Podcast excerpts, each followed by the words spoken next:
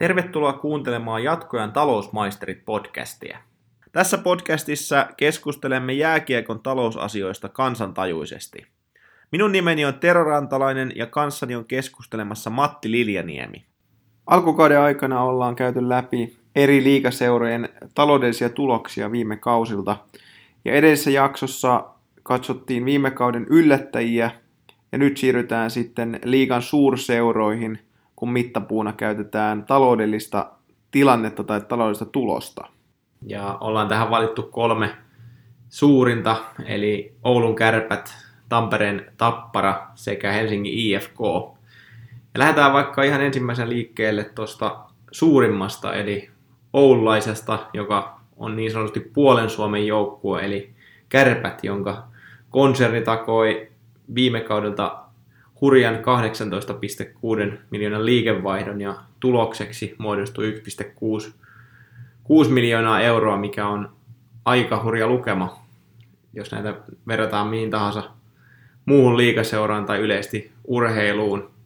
Matti, tämä kärppien meno näyttää aika vakuuttavalta, jos taloudellisesti lähdetään katsomaan. Kyllä siellä on kaikki, kaikki viimeisen päälle kunnossa Oulussa, eli jos tässä nyt on käsittelyssä ikään kuin liikaluokan kolmen mallioppilasta, niin, niin tota, Oulun kärpät on sitten kyllä vielä tästä kolmikosta se luokan priimus, jolla on sitten jo tota, arvosanat ollut pelkkää kymppiä monta vuotta ja, ja siitä huolimatta nyt sitten niin kuin suunta on pelkästään ylöspäin. Eli, eli tota, nyt päättyneellä tilikaudella niin ehkä niin, että urheilullisella puolella hirveästi petrattavaa ja petraamisen varaa ei edes ole, mutta Kärpillä nyt sitten tämä muu liiketoiminta, mitä Oulussa on rakennettu, niin se on nyt lähtenyt sitten tosissaan lentoon. Joo, tuohon Kärppien konserniin tämän liikakiekon lisäksi kuuluu Kuustok, eli tämä musiikkifestivaali sekä sitten Työtahti Oy, mikä on tämmöinen niin työn, työn vuokraus yritys, mistä toki kärpät hyötyy myös itse, eli sitä kautta he saavat sitten omiin tapahtumiinsa työntekijöitä. Ja tota, näistä isoin on, on tietysti vielä tuo liika, liikakiekko, eli jos katsotaan ihan pelkkää jääkiekkoa ja sen tuottamaa, niin tuottamaa taloudellista tulosta, niin sieltä liikevaihto oli edellisellä kaudella 12 miljoonaa euroa ja tulos lähes miljoonan, eli 900 000 euroa plussalle jäi siitä, siitä 12 miljoonasta. Eli kyllä toi kärppien ihan jääkiekkokin niin on, on aika, aika kovalla pohjalla ja, ja on kehittynyt vuodesta toiseen. Joo, että totta kai va- vaikka voidaan todeta, että Kärpissä tämä tilanne on jo niin kuin pitkään ollut mainio, niin silti ikään kuin jatkuvaa pientä kehitystä oikeaan suuntaan siellä, siellä sitten ihan kiekkupuolellakin. Ja, ja tota, tosiaan nyt ihan sijoitukset ei hirveästi heittele nyt sitä tulosta suuntaansa. Totta kai näkyy, että, että pelataanko finaaleissa vai ei. Ja kärpät usein finaaleissa myöskin pelaa, koska tietysti tällaisella seuralla on sitten ää, hauista panostaa siihen joukkueeseen ihan joka kausi.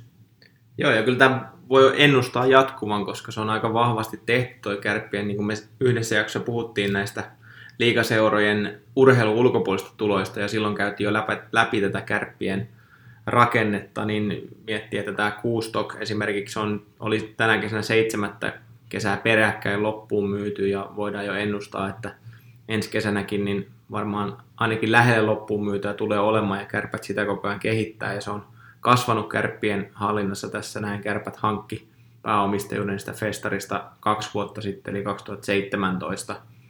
Ja sitten taas tämä Työtahti Oy, niin se on myös laajentunut kärppien ulkopuolelle, eli, eli nyt siellä tarjotaan myöskin työn, työntekijöitä muille kuin kärppien tapahtumiin, eli, eli siinä on myöskin hyvä kasvupotentiaali, millä sitten pystytään rahoittamaan tätä liikakiekkoa, joka itsessäänkin kyllä jo kasvaa ja kehittyy. Joo, ja tosiaan niin henkilöstövuokrauksen puolellahan nyt on, liikasta löytyy vähän heikompiakin esimerkkejä.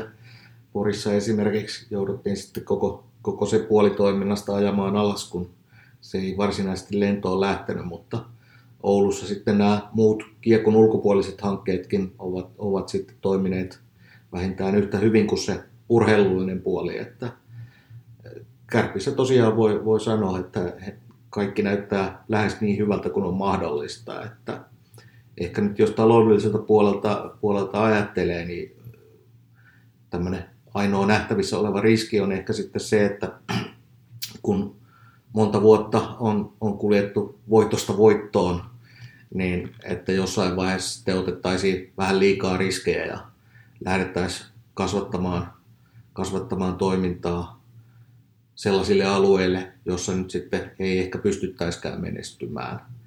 Mutta en nyt sitä kovin, kovin suurena riskinä pidä ja tietysti Kärpillä on sitten tase viimeisen päälle kunnossa, kun vuosikaudet on, on voittoa tauttu, huimia lukemia näin niin kuin liika, liikaa nähden, että, että minkälaisiin tuloksiin muut seurat on pystyneet, niin Kärpillä se tuloksen tekokyky on jatkuvasti ollut kyllä tikissä.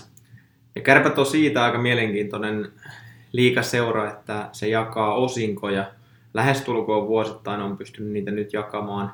Tänäkin vuonna niitä päädyttiin jakamaan 100 000 euroa tästä huipputuloksesta. Ja tämä tietysti sitten taas tuo sitä jatkuvuutta, koska kärppien pääomistaja on tämä Kärppäsäätiö, joka, joka tukee sitten koko Pohjois-Suomen nuorisokiekkoa. Ja sinne menee, menee tämänkin vuoden näistä osingoista niin noin 80 prosenttia. Ja yhteensä Kärpät ilmoitti, että he on jakanut vuodesta 2001, kun Oulu Kärpät Oulu on perustettu, niin 1,9 miljoonaa euroa osinkoja, mikä nyt on liikassa.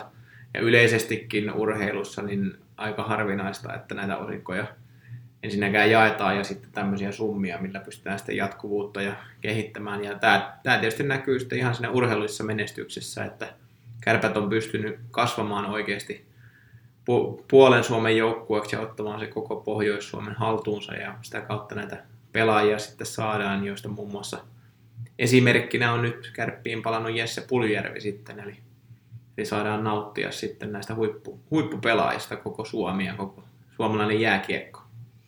Ja kärppien kohdalla taloustilanteesta voidaan ehkä vielä mainita se, että Kärpäthän on erittäin vahva junioriseura, sen lisäksi, että on, on tietysti oululaisille ja Oulun alueen junioreille polku sinne edustusjoukkueeseen asti, niin sitten paljon koko Pohjois-Suomesta ja Pohjois-Pohjanmaalta, pohjoisemmasta Keski-Suomesta, niin juniorit suuntaavat sitten myöhemmissä juniori-ikäluokissa Oulun kärppiin. Sitä kautta seura saa tietysti edustukseen pelaajia, mutta sitten tietysti iso osa Suomesta NHLään siirtyvistä pelaajista niin on sitten kärpissä näitä kasvattivuosia pelannut ja sitä kautta oikein, oikeastaan voi budjetoida ihan, ihan joka vuosi tästä tulevaisuuteen, että niitä NHL-korvauksia tulee. Ei välttämättä aina joka vuodelle satu, mutta noin keskimäärin, kun, kun otetaan huomioon, että minkälaista tämä kärppien juniorituotanto on, niin kyllä niitä NHL-korvauksia sieltä aina tasaisesti putoilee. Joo, ja kärppien toiminta ei ole millään tavalla tietysti riippuvainen noista, että noin on vaan hyvää lisää siihen, mutta, mutta kärpissä melkein voidaan ruveta jo budjetoimaan kuitenkin noihin NHL, NHL-korvauksiinkin, tuota, eli niitä, niitä lähestulkoon joka vuosi saadaan, ja, ja ne, ne voitaisiin jo melkein laskea sinne, että, että niitä tietty määrä aina tulee, kunhan vaan se sopimus säilyy tietysti liiga ja NHL välillä. Ja nyt onkin mielenkiintoista nähdä, että milloin kärpät sitten puhkaisee koko konsernin osalta 20 miljoonan liikevaihdon, mikä nyt sitten on, on liigaseuralta erittäin harvinaista, koska 10 miljoonaankaan niin ei ole tällä hetkellä päässyt, päässyt nyt ainakaan viime kauden osalta muut kuin, kuin kärpät ja sitten Helsingin IFK, joka käydään tuossa hetken päästä läpi myöskin. Joo, ja tosiaan, että ikään kuin ennen kuin kärpät lähti näin vahvasti näihin kaukalon ulkopuoleisiin liiketoimintoihin, niin se liikevaihto oli siellä aika tasaisesti 10 miljoonan paikkeilla pikkasen alle, jotka sinällään jo ovat erinomaisia lukemia, mutta nyt ollaan pystytty sitten kasvamaan selvästi yli 18 miljoonaan. Ja mikäli tämä ulkopuolinen liiketoiminta jatkaa yhtään samaa kasvua, niin nyt jo käynnissä oleva tilikausi voi sitten puhkasta sen 20 miljoonaa euroa. Ja sitten onkin mielenkiintoista nähdä, että mitä siellä Oulussa seuraavaksi tehdään ja keksitään. Kyllä, se on mielenkiintoista seurattavaa, että tuleeko konserniin vielä lisää jotakin uutta vai kehitetäänkö näitä nyt vaan eteenpäin siihen saakka, kun on mahdollista. Mutta sitten jos kärpät on se, se liikan koko ryhmän priimus, niin sitten on kyllä hyvä toinen esimerkki myöskin tulee Tampereelta, eli Tappara, joka on tässä kestomenestyjäksi itsensä tässä 2010-luvulla lyönyt ja, ja ollut niin kuin seitsemän viime vuotta, tai itse asiassa kahdeksan viime vuotta, niin menestynyt erittäin hyvin urheilullisesti. Ja sitä myötä myöskin toi taloudellinen tulos on, on näyttänyt positiiviselta. Eli esimerkiksi päättyneellä kaudella niin liikevaihto Tapparalla oli noin 9 miljoonaa euroa, pysyi suunnilleen samalla tasolla edelliseen vuoteen nähden. Ja tulos oli sitten 577 000 euroa, eli reilu puoli miljoonaa plussalle, mutta Tapparan toimitusjohtaja Leinonen kuitenkin sanoi tästä tuloksesta, että tämä on Tapparalle ihan kohtuullinen tulos, eli puoli miljoonaa ei, ei tunnu Tapparalle riittävän kuitenkin plussa, plussaa, niin onhan tämä aika, aika hurjaa, että puolen miljoonan plussa, niin se on vaan kohtuullista. Joo, ja kertoo luonnollisesti siitä, että kuinka hyvissä asetelmissa Tapparakin on. Että ehkä ei, ei niin kuin yhtä korkealla liidetä kuin kärpät, mutta, mutta niin kuin tilanne on erinomainen. Et ehkä nyt, että kun, kun ei sitten finaaleissa pelattu, niin, niin siitä ehkä sitten liikevoitosta se parisataa tonnia putosi edeltäviin kausiin verrattuna, eli tosiaan sitten edeltäneellä ja sitä edeltäneellä tilikaudella sitten huideltiin jo siellä 700 000, 800 000 liikevoitoissa ja siihen oli johtanut oikeastaan se, että et tota, tietysti menestyminen siellä kaukalon sisällä, mutta sitten myös hyvä toiminta sen ulkopuolella ja ikään kuin se liikevaihto oli pystytty sieltä 7-7,5 miljoonan tasolta, joka on liikassa ikään kuin sitä sellaista ylempää keskiluokkaa, niin, niin sitten tänne hyvätuloisten yli 9 miljoonan kategoriaan pystytty kasvattamaan se liikevaihto ja nyt sitten osoitettu ikään kuin viime tilikaudella se, että vaikkei siellä finaalissa pelattaisi ja mestaruutta juhlittaisi kauden päätteeksi, niin siltikin pystytään siihen 9 miljoonan tasoon tällä hetkellä, joka on vähintäänkin tosiaan hyvä suoritus. Leinosen mielestä ilmeisesti kohtuullinen, mutta kyllä mä siitä kuitenkin ihan kiitettävän arvosanan antaisin. Joo, ja kyllähän toi Tappara, niin kun, siinä on hieno, hieno tarina, että he on pystynyt kehittämään ton urheilullisen puolen siihen, että on kestomenestyjä ja aina taistelee siitä finaalipaikasta vähintäänkin tai on siellä kärkipäässä. Mutta siinä samalla se puoli on kehittynyt koko ajan ja niin kuin sanoin, niin se on, se on kasvanut sieltä reilusta seitsemästä miljoonasta se liikevaihto sinne yhdeksään miljoonaa ja noussut, noussut ihan merkittävästi uudelle tasolle. Ja nyt, nyt sitten todennäköisesti kehitys tulee jatkumaan ja Mikko Lennon sanoikin, että, että tämä kehityskulku on, on hyvässä jatkeessa ja todennäköisesti ensi vuonna nähdään taas hyviä lukuja Tapparasta. Ja Tapparahan valmistautuu tällä tietysti siihen, että Tampereelle on tulossa uusi kansiareena, mihin Tappara on ilmoittanut, että haluaa lähteä erittäin hyvässä kunnossa sekä urheilullisesti että taloudellisesti. Ja kyllä tämä nyt näyttää siltä, että molemmat tavoitteet on täyttymässä ja Mikki Leinonen voi hyvillä mielin siirtyä sitten viettelemään eläkepäiviä pikkuhiljaa. Joo, tulevaisuushan Tampereella näyttää varsin positiiviselta, että silloin ensimmäisessä jaksossa, kun Ilvestä, Ilvestä käsiteltiin ja otsikkona oli haudan partalta nousseet ja, ja tota, kuitenkin todettiin, että Ilvekselläkin oli suunta varsin positiivinen nyt sitten, kun oikeasti oltiin toinen jalka siellä haudassa. Ja Tapparalla tietysti, että tilanne on jo nykyisellään varsin mainio ja suuntakin näyttää sitten olevan siitä vielä, vielä eteenpäin ja ylöspäin, niin Tampereella tilanne näyttää hyvältä. Ehkä tuossa, jos äsken puhuttiin puolen Suomen kärpistä sekä varmaan niin talouspuolen osalta, että oli juniorituotannosta muusta puhe, niin Tappara on tietysti hyvin erilaisessa kilpailutilanteessa, että, että Tampereella, Tampereella on paljon muitakin tahoja, jotka kuluttajien ja yritysten rahoja haluaa ja ihan sitten lajin ja liikan sisälläkin toinen joukkue liikassa Ilves, joka sitten, jonka kanssa Tappara joutuu kilpailemaan, niin ikään kuin tässä kilpailutilanteessa ja asetelmassa Tampereella, niin, niin tämä Tapparan suoritus näyttäytyy ikään kuin vielä, vielä parempana. Tuossa mä ehkä näen itse niin kuin ainoat haasteet, mitä Tapparalla voi olla. Eli Kärpillä puhuttiin paljon nyt tuosta konsernista ja heillä paljon tuloksesta tulee muualta kuin siitä jääkiekosta, niin Tapparalla on taas päinvastainen tilanne siinä mielessä, että se jääkiekko on Tapparan päätuote ja heillä ei oikeastaan muuta tuotetta olekaan.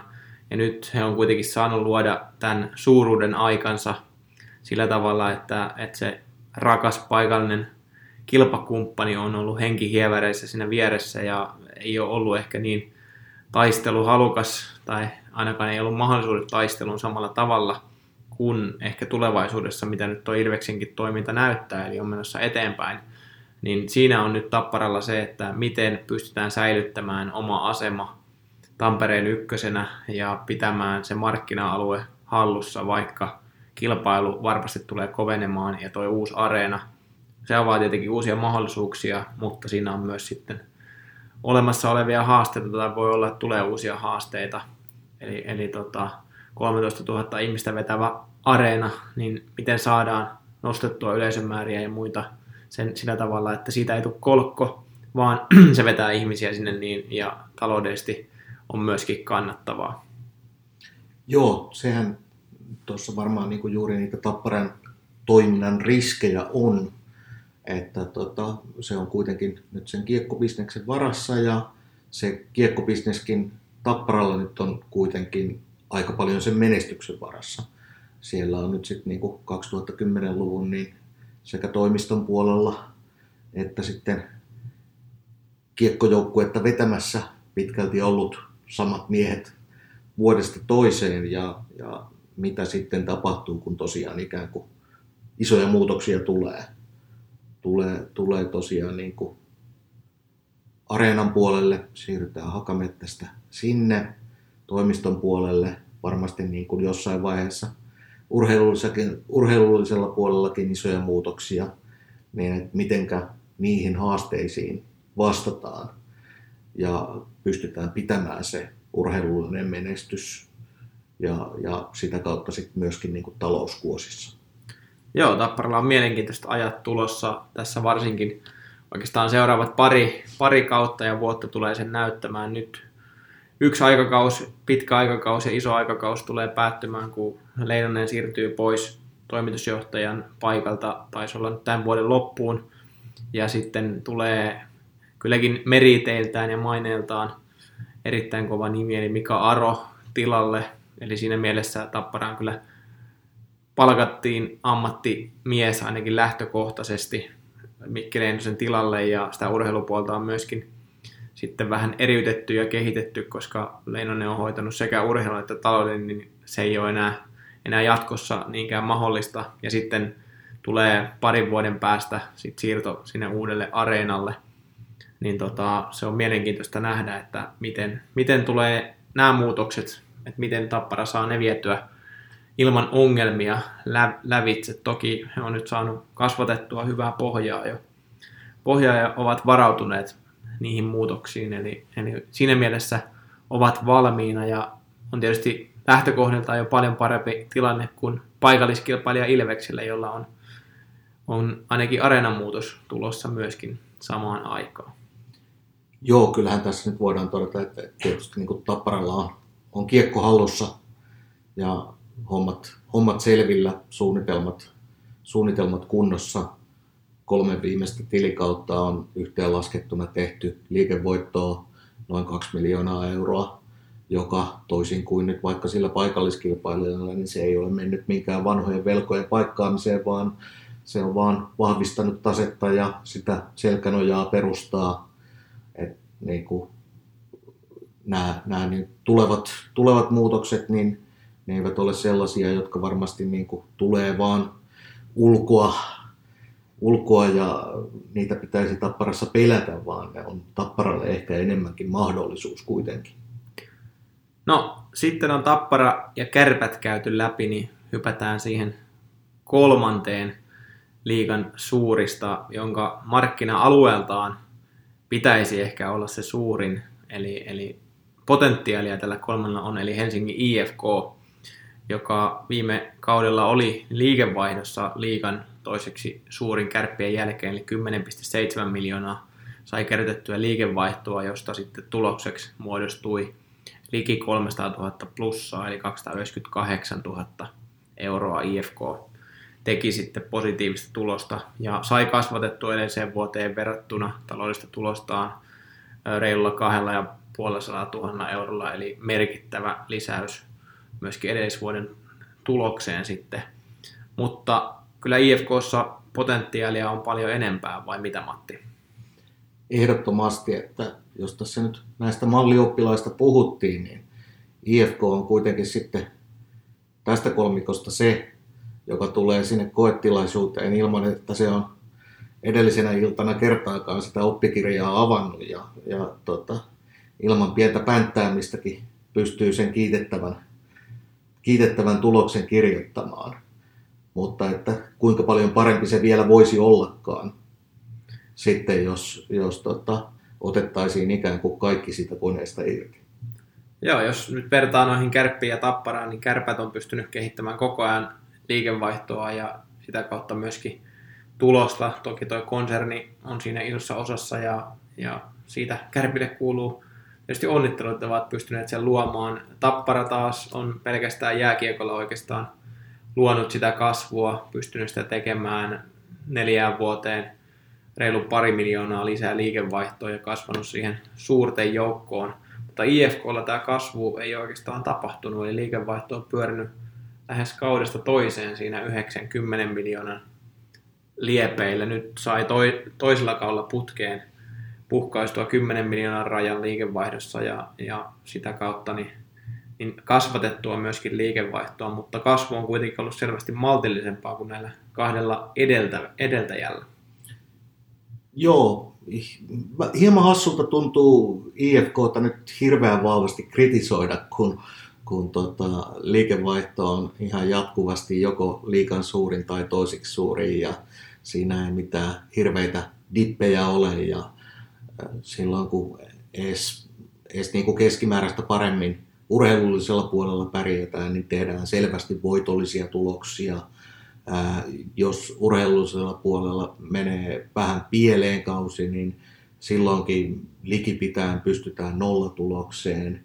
Et miksi IFKta kritisoida, kun, kun se käytännössä nyt voidaan todeta, että on, on niin kuin aivan liikan huippua. Mutta kun otetaan huomioon, että he pelaa Helsingissä, IFKn brändi on ylivoimaisesti liikan paras brändi. Jokerit lähti KHL, joka tavallaan, että vaikka he jokerit yhä Helsingissä jääkiekkoa pelaavat, niin kuitenkin vapautti markkinaa IFKlle entistä enemmän niin se, että ei pystytä entistä enempää ottamaan siitä koneesta irti.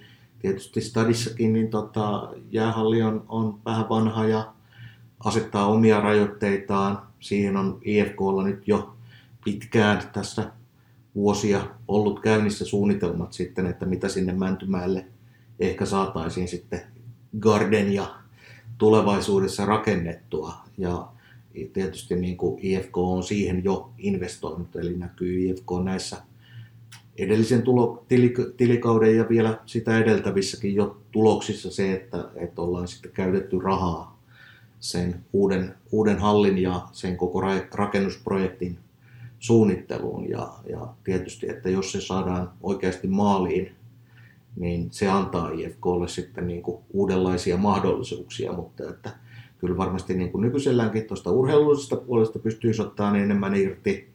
Ja nyt kun ollaan nähty, että mihinkä esimerkiksi kärpät pystyy sitten tämän kiekon ulkopuolisessa liiketoiminnassa, niin jos IFK-brändiä ei pysty stadissa käyttämään siihen, että lähtee tekemään jotain muutakin kuin sitä hokia, niin, niin kyllä mä uskoisin, että jos IFK siihen haluaisi lähteä ja siellä on niin kuin todella vahvaa osaamista – taustoissa hallituksessa, niin, niin ehkä niin kuin kysymys kuuluu, että miksi ei ole tehty mitään.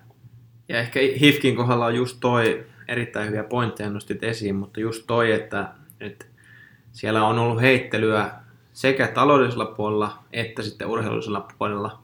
Eli jos nyt miettii kärppiä ja tapparaa, niin ne on aika vakiona sekä siinä taloudellisesti että urheilussa menestyksessä. Hirveitä heittelyä ei ole tullut. Toki molemmat tukee toisiaan, eli silloin kun urheilusta menestystä tulee, niin myöskin talous, talouspuoli menestyy, mutta Hifkillä se heittely on ollut, ollut aika lailla koko aikasta, eli, eli välillä on, on urheilullisesti mennyt hyvin, on tullut hyviä taloudellisia tuloksia, mutta sitten taas toisaalta on tullut kausia, milloin urheilullisesti ei ole mennyt niin hyvin, ja se on näkynyt heti siinä taloudellisessa tuloksessa, eli, eli semmoista heittelyä on paljon enemmän. Joskin nyt täytyy sanoa, että onhan Hifki nyt viime kausina, varsinkin tuon urheilullisen menestyksen, niin saanut, saanut niin kuin tasannutettua siihen, että ovat välierissä olleet jo monta kautta, ja ja sitä kautta niin pääsee aina taistelemaan kuitenkin niin kuin mestaruudesta ja mitalleista, että, että on saanut niin kuin nostettua omaa toimintaansa ja vakiinnutettua paikkaansa sinne, minne tietysti IFK on kokoinen joukkue ja seura ja brändi kuuluu, mutta tota, vielä ehkä taloudelliselle puolelle kaipaisin kuitenkin semmoista tasaisuutta ja, ja nousua, ja siihen hyvä mahdollisuus on toki toi jääkiekko ulkopuolinen liiketoiminta, mitä HIFKin kyllä kannattaisi hyödyntää. Joo, ja jos ajatellaan sitä tapaa, millä Tapparassa Leimosen johdolla, Kärpissä aiemmin Juha Junnon johdolla ja ikään kuin voidaan ajatella nykyisin hyvin vahvasti ikään kuin Juha Junnon perintöä vaalien on asioita tehty, niin, niin se katsantokanta on todellakin ollut niin kuin, ei, ei se, että mitä tapahtuu ensi kuussa, vaan hyvin pitkällä tähtäimellä ja ja ne urheilulliset ratkaisut, niitä ei ole tehty niin kuin hetken mielijohteesta, eikä myöskään niin kuin talouspuolen asioita. Et siellä ei ole nyt niin kuin ihan jokaiseen oksan rasahdukseen reagoitu, mikä sitten ei ehkä ole pitänyt IFK-kohdalla paikkaansa, että vaikka on, on ammattilaisia ja osaajia taustoissa ja johdossa, niin ehkä sitten kuitenkin hieman liikaa semmoista fanimeininkiä, että on, on sitten se urheilullinen puoli ja se ihan tämänhetkinen tilanne sitten liikaa määrittänyt sitä versus, että oikeasti katsottaisiin niin kuin useampia vuosia eteenpäin ja välillä otettaisiin ihan vaan rauhassa ja vedettäisiin happea. Toi on ihan totta ja nyt kun nostit ton esille, niin, niin, niin mä oon pitänyt oikeastaan itsestään selvänä sitä, että IFKssa toimitaan tällä tavalla, että joka kaus haetaan tietenkin maksimaalista urheilusta tulosta, koska HIFKin pitää aina, aina taistella sitä mestaruudesta, mutta sama toiminta tuntuu olevan myöskin siellä, siellä tuota, johtopuolella ja niin kuin taloudellisesti katsottuna myöskin, eli, eli tota se talous vähän niin kuin tulee siinä urheilun, urheilun mukana ja pitkäaikainen suunnittelu sitten tahtoo jäädä, jäädä sen jalkoihin. Ja mä oon, mä oon tosiaan itse miettinyt sen sillä tavalla, että se kuuluu siihen IFK-brändiin, mutta siinä IFKlla olisi kyllä vähän terästäytymisen varaa. Vaikkakin täytyy nyt sanoa, että onhan IFK-tilanne tilanne kyllä erittäin hyvä, että vuodesta toiseen pystyy kuitenkin pitämään ton, ton tason ja, ja sitten hyviä, hyviä tuloksia tulee. Ja vaikka vähän heikompikin kausi tulisi, niin pääsee siihen nollatulokseen tai, tai pienen miinukseen, niin ei mitään taloudellista katastrofia, niin IFKlla on kuitenkaan näköpiirissä niin kuin, niin kuin ehkä oli silloin jossain vaiheessa, että oltiin aika, aika syvälläkin ja, ja siellä jouttiin jopa pelastustalkoitakin tekemään. Joo, kyllä IFKn talous ja tase nykyisellään on kunnossa, eikä siinä ole niin kuin hirveästi huolenaiheita. Ja vaikka tässä nyt vähän niin kuin kritiikkiä on annettu, niin toisaalta on ihan ymmärrettävää, että ne paukut, mitä siellä on, niin on nyt lyöty kiinni tähän Garnen hankkeeseen. Ja se on tietysti niin kuin oikeasti massiivinen hanke, ja läpi mennessään ja onnistuessaan, niin sitten IFKlle ja IFKn tulevaisuudelle massiivinen asia. Niin ihan ymmärrettävää, että välttämättä nyt sitten niin kuin hirveästi jotain muuta ei samanaikaisesti lähdetä tekemään. Tietysti IFKn kannalta niin, niin tota, tällainen hanke, vaikka sitä kuinka yksityisellä rahalla tehtäisiin, niin se ei nyt sitten stadissa ja sillä sijainnilla niin ole ihan, ihan täysin heidän omissa käsissään. Et tietysti täytyy nyt vain toivoa, että se homma etenee, koska se olisi kyllä niin kuin suomalaiselle jääkiekolle kaikin puolin loistava positiivinen asia, jos, jos se Helsinki Garden sille suunnitellulle sijainnille suunnitelman mukaisena toteutuisi. Kyllä. Eli IFK on vähän sama tilanne kuin Tapparalla, että ollaan uuteen aikaan menossa. Tapparalla toki se on konkreettisesti jo tulossa ja varmasti, mutta IFKssakin toive on, on siihen ja tota, siihen on, on hyvät lähtökohdat kuitenkin. Ja jos lähtee vetämään yhteen näitä kaikkia kolmea joukkuetta, niin näillä kaikillahan tilanne on vähän samanlainen. Eli tilanne on erittäin positiivinen, hirveitä heittelyitä ei tule kuitenkaan, oli urheilullinen menestys mikä tahansa kausien välillä, ja kehitystä on, on tapahtunut, joskin IFKlla se on hitaampaa kuin näillä kahdella muulla, mutta kuitenkin toiminta on kehittynyt ja on, on mennyt eteenpäin myöskin taloudellisesti. Ja sitten taas toinen juttu, mikä näissä kaikissa on, eli kaikilla on myöskin tämmöinen niin kuin suunnitelma uudesta ajasta olemassa, eli Ouluun jollain aikataululla todennäköisesti tulee, tulee joku areenahanke siinä, kärpät tulee varmaan olemaan isossa osassa, mutta sitten Tampereelle on jo nousemassa areena, ja sitten taas IFKlla niin suunnitelmat on pitkälle ja sitä ollaan viemässä eteenpäin. Eli tämä kolmikko niin on hyvänä esimerkkinä sille, että miten tämmöisen ison muutoksen kannattaa lähteä valmistautumaan ja, ja ovat valmistautuneet siihen. Joo, kärppien ja tapparan osalta ei ehkä muuta voi sanoa kuin, että jatkakaa samaan malliin. Ää, ei ehkä kannata ottaa liian isoja riskejä, että vaikka, vaikka vähän sitä ikään kuin pelivaraa onkin, niin ei kannata haukata liian isoa palasta kuitenkaan. Sieltä voi sitten niin kuin tulla ryminällä alaskin, jos, jos isompia virheitä tulee. Ja IFKlla nyt sitten tietysti tilanne on, on se, että varmasti niin kuin homma rokkaisi ihan samaan malliin kuin se on nyt tästä niin kuin viisi vuotta perätysten rokannut talouspuolella, että se 10 miljoonaa tulee sisään ja plussan puolelle päästään, jos se ei ihan täysin romahdeta urheilullisella puolella, mutta että ikään kuin tätä talouspuolta nyt jos ajattelee, niin, niin tota, näiden kahden mallioppilaan tänne ihan parhaaseen kategoriaan nostavakseen, niin, niin IFK sitten voisi jättää sen aamuyön. Fortnite-session kesken ja ottaa, ottaa koulukirjan käteen ja tulla sitten skarppina sinne kokeeseen jonain kautena. Kyllä, se on juuri näin ja jokainen näistä pääsee hyvin arvosanoin läpi talousmaistereiden koulun. Seuraavassa jaksossa käydäänkin sitten läpi tappion tekijöitä viime liikakaudelta, eli hypätään kärkipäästä sinne tyvipäähän, kun mittapuuna pidetään talouspuolta.